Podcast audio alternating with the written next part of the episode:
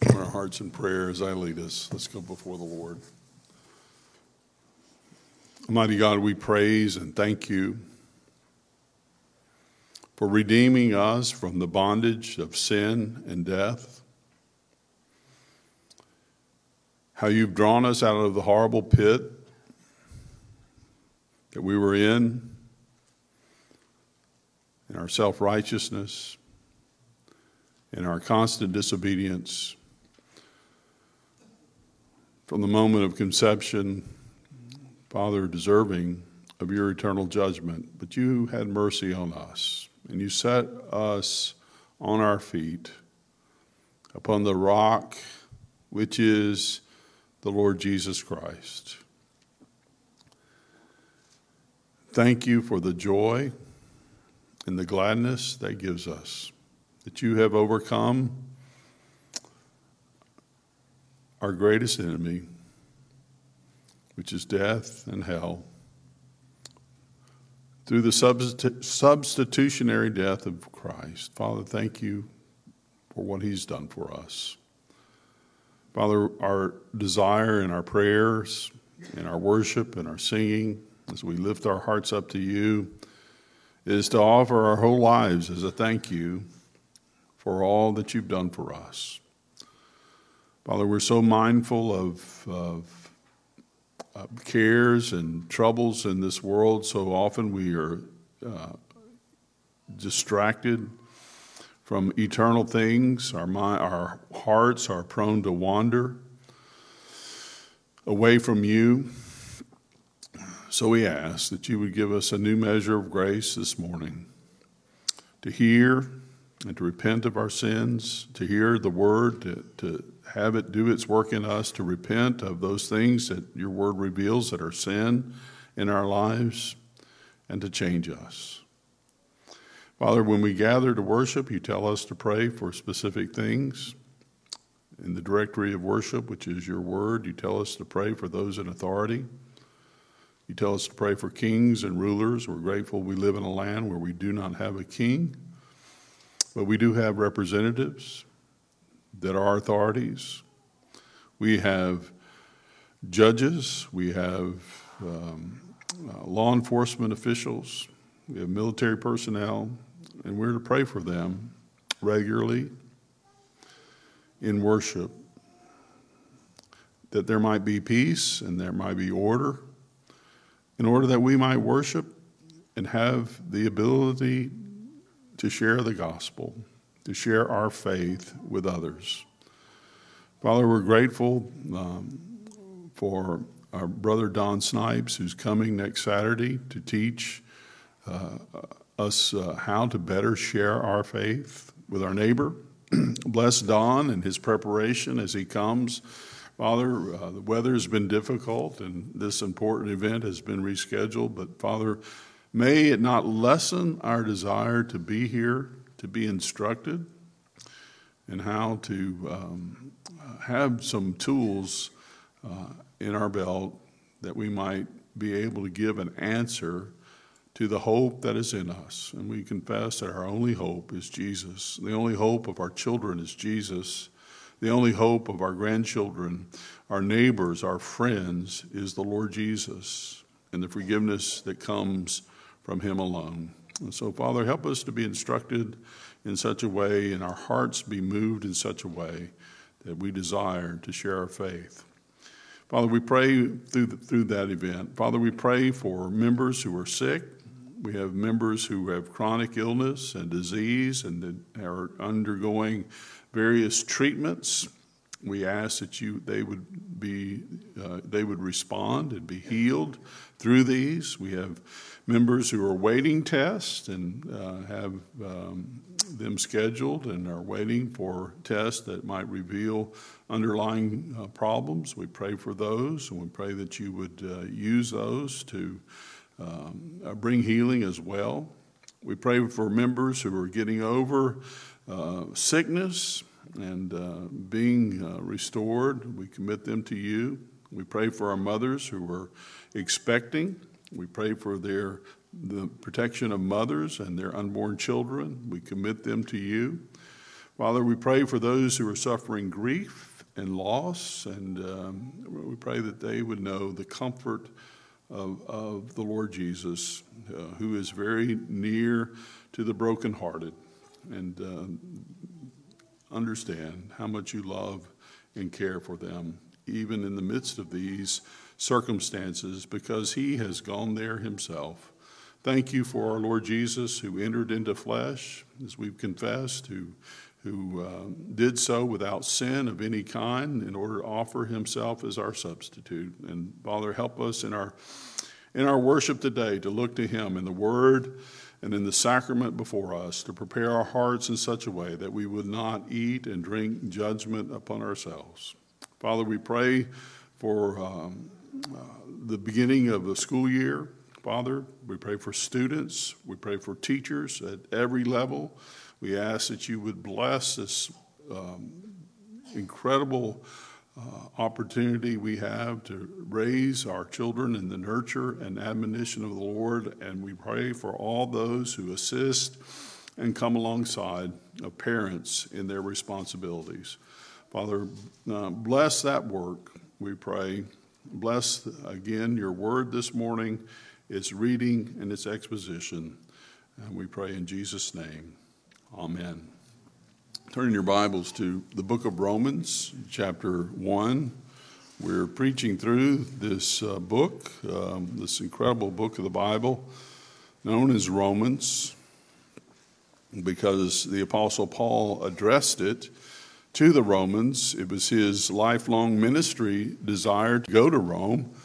Uh, in order to preach the gospel, and it, it's where he ended up, and that it's where um, he gave his life finally for the gospel. Um, so, someone gave great advice one time you should live your life with the end in view and think about what you want written on your epitaph and uh, at, on your uh, tombstone. And that's what the Apostle Paul did. And this is his magnum opus, this is his, his great exposition of uh, the gospel. And so uh, there's a lot of repetition, but it follows immediately after the book of Acts. And I would encourage you as we go through this series to read the book of Acts and get, get some more of the background of uh, what Paul's talking about and, and from where he's writing as he uh, ends up in Corinth for some time and um, dealing with issues there and his desire to finally get to Rome.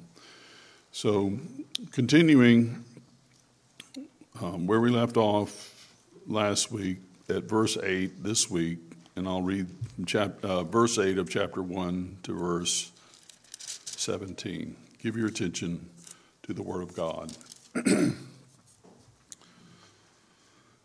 First, I thank my God through Jesus Christ for all of you, because your faith is proclaimed in all the world. For God is my witness, whom I serve with my spirit in the gospel of his Son, that without ceasing I mention you always in my prayers, asking that somehow by God's will I may now at last succeed in coming to you. For I long to see you, that I may impart to you some spiritual gift to strengthen you. That is, that we may be mutually encouraged by each other's faith, both yours and mine. I do not want you to be unaware, brothers, that I have often intended to come to you, but thus far have been prevented, in order that I may reap some harvest among you as well as among the rest of the Gentiles. I am under obligation both to Greeks and to the barbarians, both to the wise and to the foolish. So I am eager to preach the gospel to you also who are in Rome. For I am not ashamed of the gospel, for it is the power of God for salvation to everyone who believes, to the Jew first, and also to the Greek. For in it the righteousness of God is revealed from faith for faith, as it is written, the righteous shall live by faith. Father, bless to our understanding the reading and exposition of your infallible, inerrant word. Amen. Rome was, in the first century, the center of the world. We, uh, if you're familiar with Roman history, and hopefully you are, you know there was uh, essentially a thousand year reign of Rome.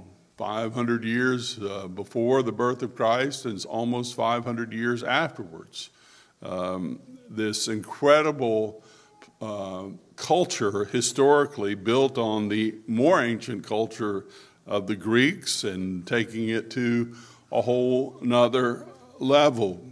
But it was the center of commerce, of trade, and of power. It was through the infamous Pax Romana, the Roman peace, uh, that enabled the connection of all of the known world through the incredible ingenuity of the Roman roads and the Roman uh, trade routes and um, all of the uh, military uh, conquest of uh, warring nations.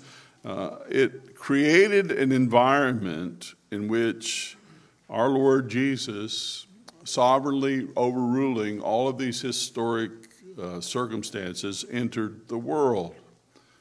And he had ordained uh, that the Apostle Paul, formerly Saul of Tarsus, a great rabbi, would be converted and become the principal spokesman for the Christian faith.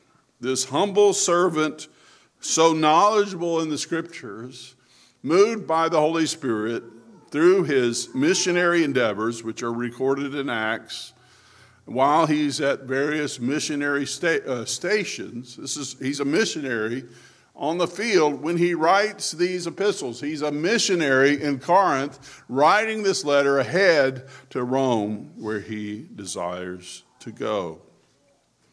And so, what does he want to impart to them?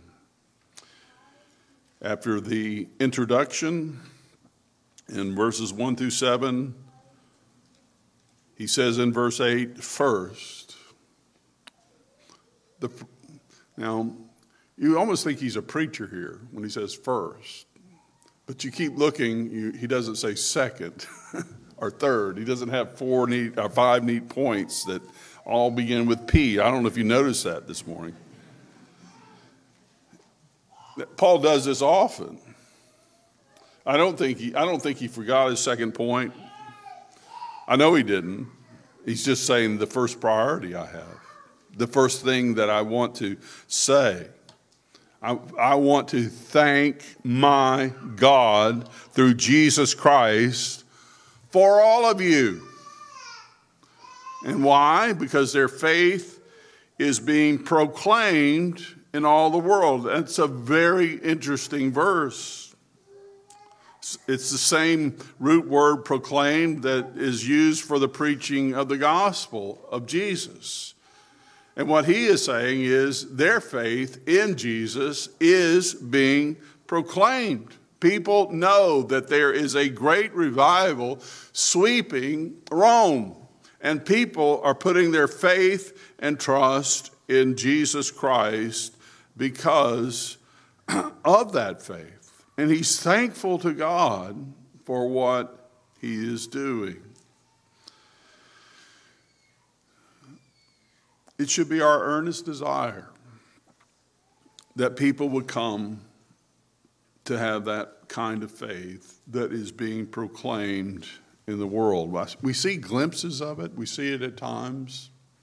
I, I love uh, the the college football bowl season, and I and I don't I can't I don't have the patience to watch an entire game usually, but I like to watch the end because invariably there'll be some bold athlete on there who will unashamedly confess his faith in Jesus Christ before the whole world, and the, all the announcers cringe and fall back, and ooh, he didn't say that because they get it.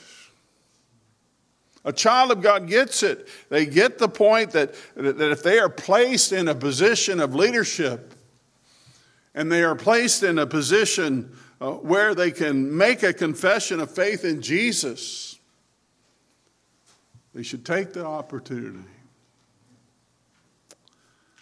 And so Paul is grateful for the Romans. And we know, we know from later on in the book of Romans and from Paul's other epistles that many in the Roman government, many in the Roman legion, many in the, uh, uh, in the um, center of power in Rome were believing in the gospel. We know it from, we know that Paul stood before the proconsuls. We, we know he stood before uh, all kinds of political leadership. And in every instance, as he was hauled before the magistrate, he gave his testimony and how the Lord saved him and appointed him to preach the gospel. I'll give you a little preview of Share Your Faith. With this, I think I've been through it three, four times, and I always love going through it again. But one of the things you learn is the most powerful witness and testimony you can have to someone is to tell them how the Lord saved you. People will listen to your story if you have a sincere interest and care about them. And that's what Paul is saying about the Romans. The first thing I want to say to you is your faith is being known everywhere in the, in the world. In all, in all the world, that's a, that's a big statement.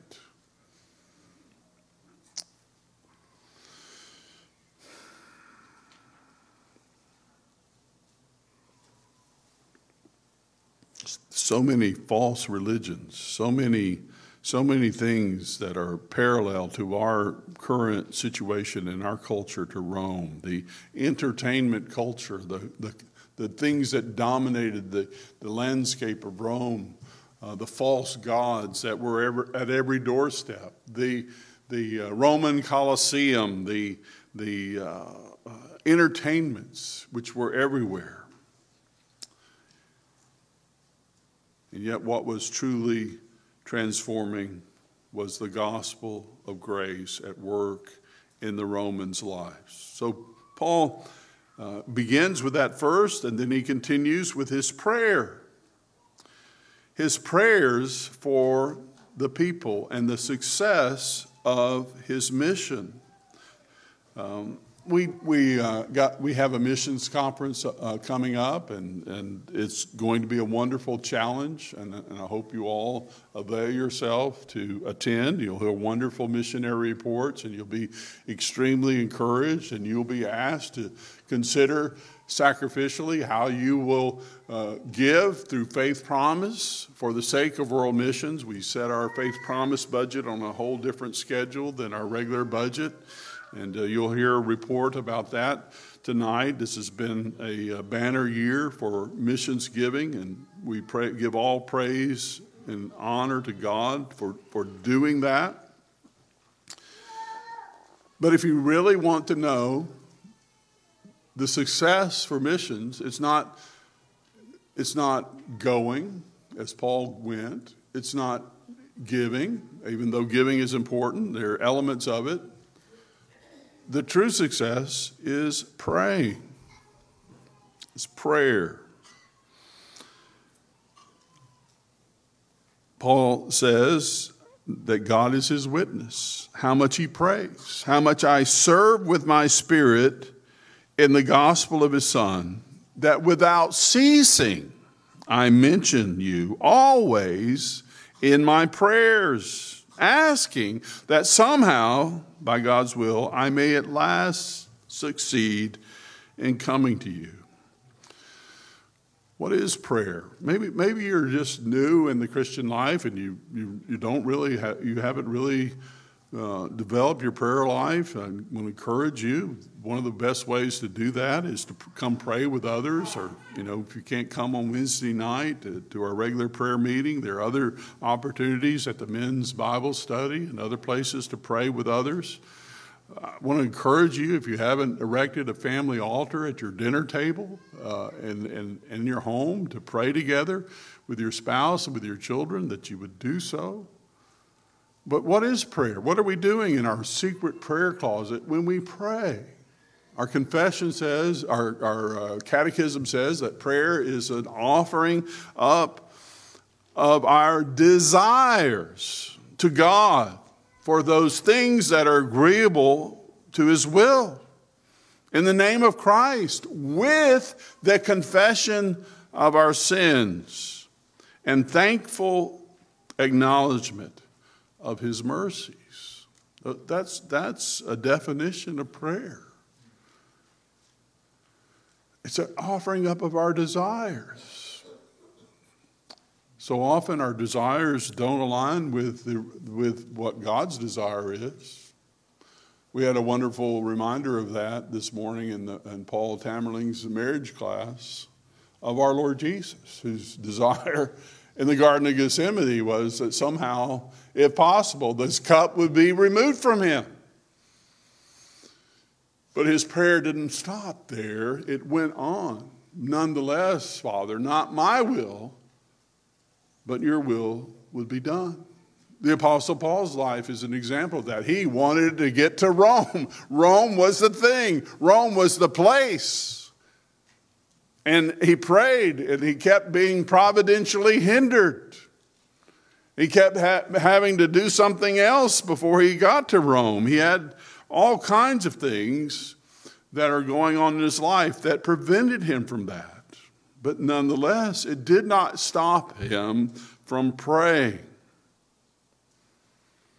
Sometimes God providentially prevents us. He wanted to get there to impart a spiritual gift. It says in verses 11 through 13. The truth is that God always answers prayers. He always answers prayers. Sometimes he says no. Sometimes he says wait.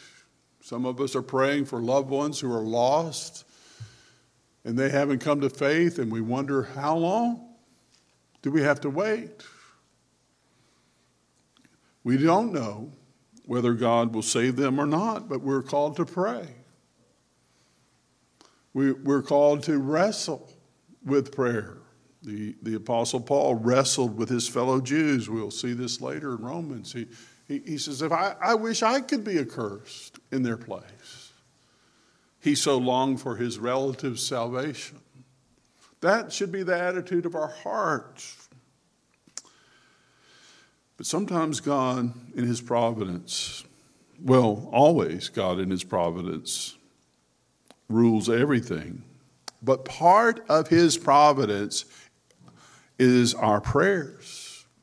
It's a great mystery how they're used to accomplish His will. I mean, there, there are, are, are, small groups in the Reformed faith, and fortunately they're small, and because of this, I believe they remain small, that believe that, you know, you shouldn't even pray. Why pray? God's ordained everything, why pray? Well, that's disobedience to God to have that attitude.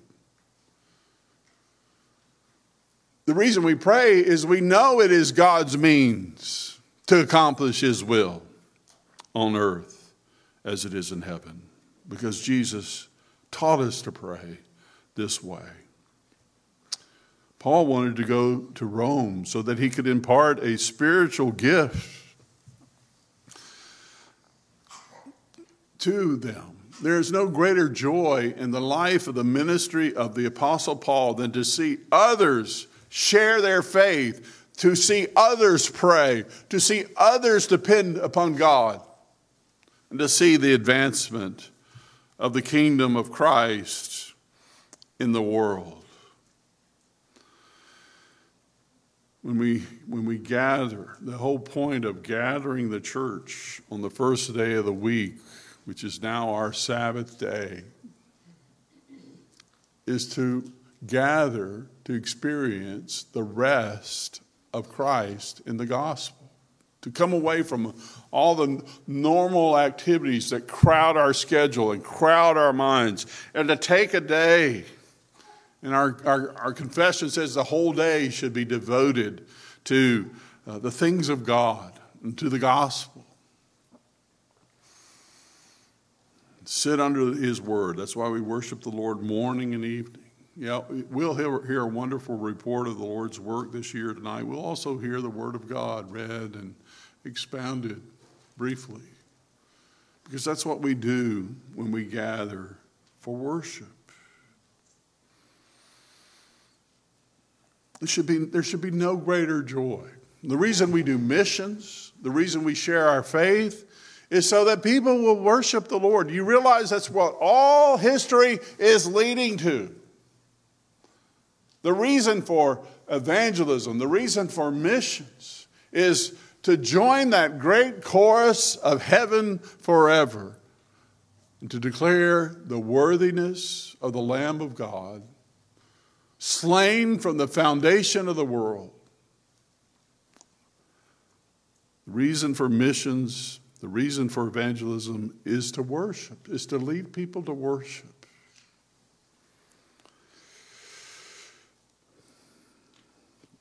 The praise of the glory of God is the goal. And whether it's in a small group, a small Bible study, whether it's in a one on one discipleship situation, whether it's in our families, whether it's in a small congregation or a large congregation of thousands, wherever it is, where two or three are gathered in his name to agree upon the greatest thing at all of all God has promised to be in our midst. Paul the apostle saw the fields of pagan Rome. He saw how desperate people were in their sin and rebellion against God, and he talks about it at the end of this chapter. And we'll get to that next week. He saw uh, the, his fellow Jews trapped in the legalism and the bondage of, of religion apart from the Messiah, and he was burdened. We, we ought to have the same burden. We should see, we live in a religious world it's, it's, it, we live in a world of contradictions, but I would, I, would, I would say to you that it is no different in principle than first century Rome. We, are, we live in a world full of religion, either pagan religion, the pagan religion of Rome, the primary the goal of that religion was to worship and exalt self. And for every testimony of every ball player I've heard to give glory to the Lord Jesus Christ, I've heard two that says we did it because we believed in ourselves.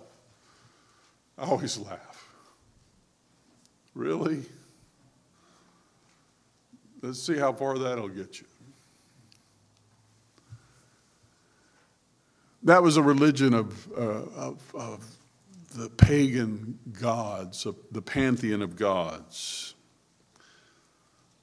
That was the basic application.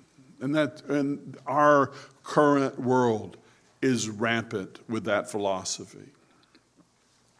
On the other side, there was this, in, in Rome, there was this huge Jewish quarter, a quarter of the city. If you look at your ancient map of Rome in your Bible, if you have a good study Bible, I hope you do, look at your first century Roman map. There's a Jewish quarter. There's a whole quarter of the city is full of uh, uh, Jewish transplants who were there either through the dispersion of the Jews of the history of the various wars or through commerce or trade. This was even before uh, AD 70 when the temple fell and so many of the Jews were taken into slavery there. Full of self righteous, legalistic religion. We live in a world full of that as well. We, we live in a world where we, you'll learn the diagnostic questions if you come to the EE class. You'll learn how to ask people if you were to die today and God were to say to you, Why should I let you into heaven? What would you say? And you will, you will, you will, you will learn to be shocked over and over again in the Bible Belt of the answer that you're going to receive. Over 80% of the time, someone will say, Because I've been a pretty good person.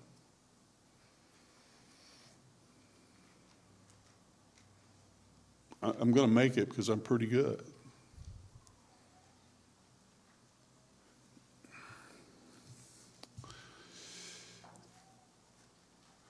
The Bible is clear, and nowhere more clear than the book of Romans, that the only thing that has the power to change a person from death to life is the gospel. The only thing that has the power to produce faith is the gospel of Jesus, the good news that Jesus came to redeem sinners. Paul says he's uh, under obligation. He's under obligation, first of all, he says, to the Greeks and to the barbarians. The Greeks were the, the aristocrats, they were the intellectuals, they were the powerful minds of the day. The barbarians were, were the crude and the rude. The language barbarians came from the way they spoke. You know, they, they spoke like someone from South Alabama, you know. You, to, to, to speak like that, you put two marbles in your mouth and you, and you sound like Bear Bryant every time. I slip into that occasionally, so watch me all the time, right? The polished orator and, to, and the barbarian, both, both of them, to the wise and to the foolish. And I'm eager to preach the gospel to you also who are in Rome. Because it is the power of God, it is the dynamite of God to change a sinner from death to life.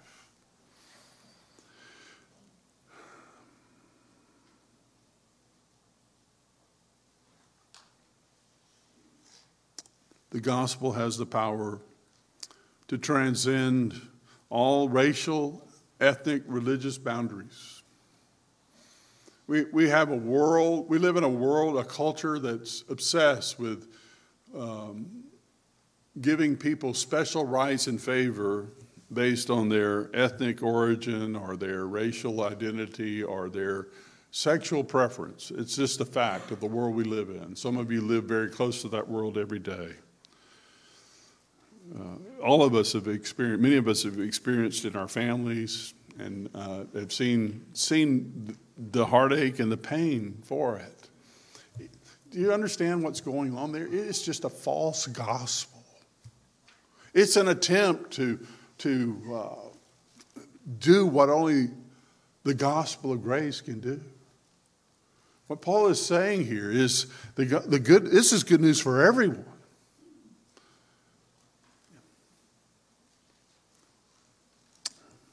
Paul is not ashamed of the gospel because it is the power of the gospel to produce the faith that can save.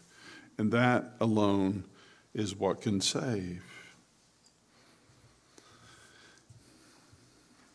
It's the power of salvation for everyone who believes, to the Jew first, and also to the Greek. For the, the hidebound legalistic religious person as well as for the overt pagan who is indulged in every kind of wickedness in this world. The gospel is for everyone who puts their trust in the Lord Jesus. We, um, we support a ministry called Christian Witness to Israel. I don't see Stephen Atkinson's not here, but uh, oh, there's wives here. Where are you, Wendy? I, see, I hear your voice. There you are. And we, we, we love Israel. We, we love them so much that we want to tell them the truth that there's no salvation apart from their Messiah, who is our Messiah, the Lord Jesus Christ we support the nation of Israel. And we, we support ministries over there like David Zadok with his Grace and Truth Church. But we are not of the mind that simply by being an ethnic Jew that someone has a path to salvation. the Apostle Paul, who was Rabbi Saul, who was the Jew, the Jew of Jews by his own uh, resume that he gives over in the book of Philippians, makes it clear that the only way to salvation is to believe and put your faith and trust in the Messiah.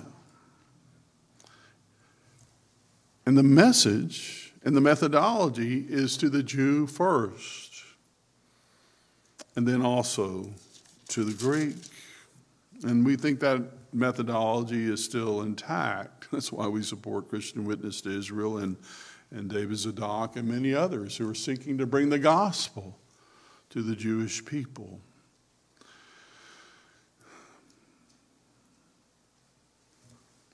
But it is the God, there's no more sublime place in the Bible than Romans chapter 1, verse 16 and verse 17 that explains the gospel. What is it? It is the power of God. The gospel is the power of God. And that word power is dunamis, which is dynamite. It is the power that brings someone from death to life to everyone who believes. Uh, believes is just the verb form of the noun faith. Faith is the instrument of salvation. Faith is the only instrument of salvation. How do we think of faith? Faith is um, the, the, the, the uh, theological definition is it involves three things. It involves knowledge it involves assent and it involves your will. And those all have to come together. Our, confession of faith calls it the alone instrument. The uh, in, the, in, 16, in uh, 17th century english the alone instrument of salvation. In other words it's the only way to be saved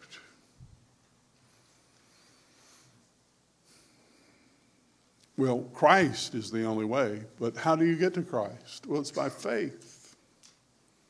Someone has described it as a pipe or, or a conduit to Christ that God gives us. We have to, we have to exercise it. I mean, we get our, all of our water here from Beaver Lake, right? How does it get to us? There's a pipeline that comes to. That's how we appropriate the water. Faith is that conduit, that pipeline from uh, Christ's righteousness to us. And that is how his righteousness is given to us. For the righteousness of God is revealed from faith for faith. It's by faith alone. That's Paul's emphasis. There, there is no other way to receive it as it is written in the book of Habakkuk, chapter 2, verse 4. He's a preacher quoting a text The righteous shall live by faith. By the righteous shall live by their connection to Christ, their union with Christ.